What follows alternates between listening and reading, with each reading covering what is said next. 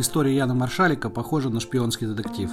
Работа в индустрии электронной коммерции в совете директоров крупной немецкой компании Wirecard, дыра в 2 миллиарда евро, побег по поддельному паспорту и связи с специальными спецслужбами.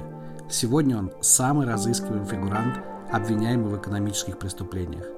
По данным немецких и австрийских СМИ, Ян Маршалик живет в настоящее время в Подмосковье. Рассказ об этом человеке в очередном выпуске Wirecard Триллер Скандал. Итак, отправляемся в Вену.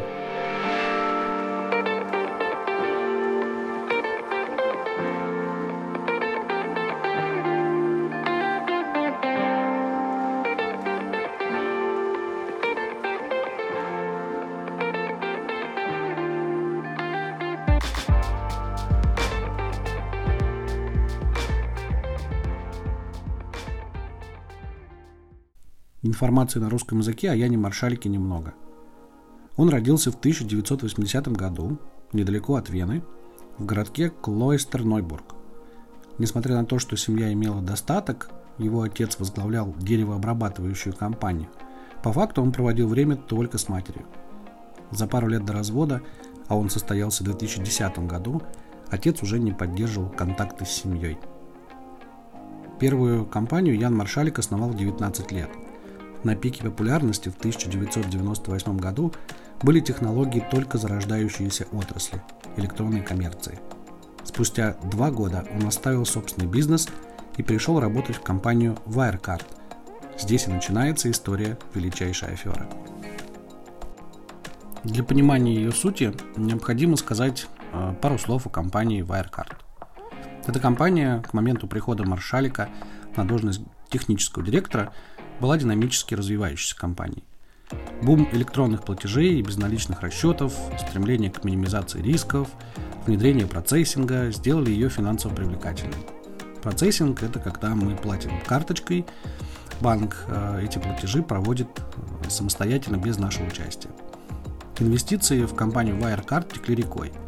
Управление переходило из рук одной финансовой группы другой, так как это был очень лакомый актив – с 2018 года Wirecard была добавлена в листинг, то есть список акций для торговли немецкого биржевого индекса DAX. Расширилась международная деятельность компании. С 2000 по 2016 год Wirecard осуществила экспансию во все регионы мира. Влияние на рынок платежей было таким, что даже федеральный канцлер Ангела Меркель, которая уже покинула пост канцлера, ну, в свое время она во время визита в Китай активно лоббировала интересы этой немецкой компании.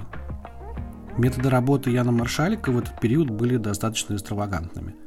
В 2013 году он вел активные переговоры о покупке шпионского программного обеспечения для слежения. По его поручению за репортерами крупных экономических изданий Австрии, Германии и Великобритании велась слежка.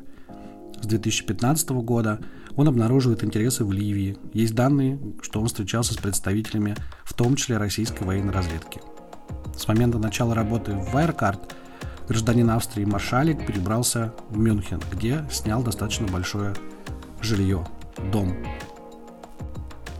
Ни для кого не секрет, что решение о покупке акций либо инвестировании принимается людьми, исходя из показателей финансового здоровья той или иной компании – Основным документом является бухгалтерский баланс, где отражены доходы и расходы. Проблемы для Wirecard начались в 2019 году, когда влиятельная газета Financial Times опубликовала свое расследование. Суть претензий журналистов – это подделка бухгалтерских балансов компании Wirecard. Публикация этого расследования спровоцировала падение стоимости акций с 1000, со 160 до 86 евро – и спровоцировала принцип домино. Это когда одна карта падая заставляет падать и остальную цепь. Начались расследования со стороны немецких органов контроля, которые установили, что в балансе компании Wirecard есть дыра практически в 2 миллиарда евро. По мнению следствия, дыра образовалась в отчетности филиппинского офиса Wirecard, который курировал Ян Маршалик. Дальше история Яна Маршалика развивалась как шпионский триллер – в июне 2019 года он был задержан, но затем отпущен на время следствия. Еще до своего задержания он перевел крупную сумму денег в биткоинах из Арабских Эмиратов в Россию. Последний раз Яна Маршалика видели в Вене в итальянском кафе летом 2020 года. Полиция нагрянула в квартиру в Мюнхене, где обнаружила только подругу Яна Маршалика. Усилия полиции Вены также ни к чему не привели. Предполагалось, что он уехал в Китай. Однако при верификации данных пограничного контроля выяснилось, что они были сфальсифицированы.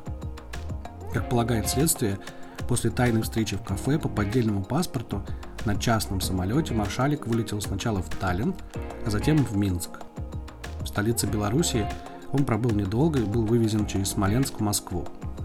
Судя по публикациям австрийской прессы, в настоящий момент он проживает на юго-западе Москвы по поддельным документам.